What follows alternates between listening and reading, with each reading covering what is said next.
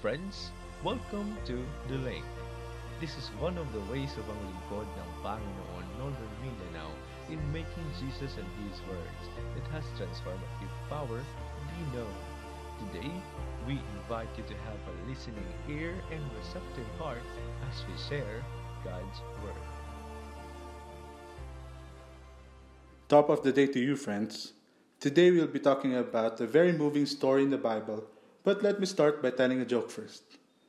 Joe is a new man in the lending office. The first day on the job, he opens his lunchbox and mumbles, Oh no, kare kare. The next day, Oh no, kare kare again. The next day, Oh no, kare kare pa rin. This goes on four days until another office mate says, Why don't you ask your wife to make you a different lunch? Or better, get a new wife. Joe replies, The problem is I'm not married. I make my own lunch. There's this certain verse in the Bible of which I love to go back reading from time to time because it reminds me that being a Christian includes a renewal.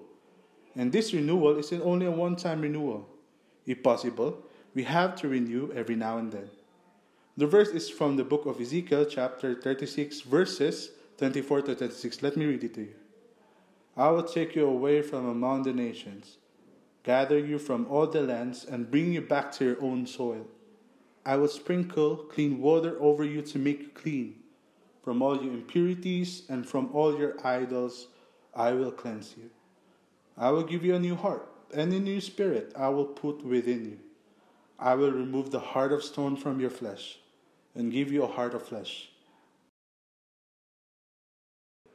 The previous chapters narrated judgment on Israel and the other nations, and it just brings us good news that the, this chapter of the book of Ezekiel brought hope for the nations. Instead of a good hint of wrath, God promised the people of Israel to give Israel a new heart.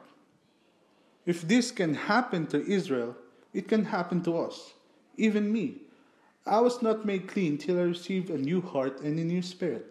I had a lot of idols before, of whom I devoted my time, treasure, and talent. I had an impure heart, led with impure intentions, and from that impure heart I have been at my worst in myself and towards others.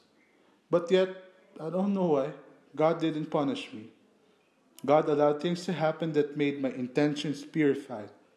God sprinkled the water that made my heart clean, and this allowed me to be bathed in a new spiritual nature. God didn't even stop there. The sprinkle of water flowed like the rivers of the earth, which moved the hard pavements in my heart. My heart of stone is now a heart of flesh, ready to beat for the one who made it, and for the people that he made. By his Spirit, all hearts were made new, all things were made new. What should I do now?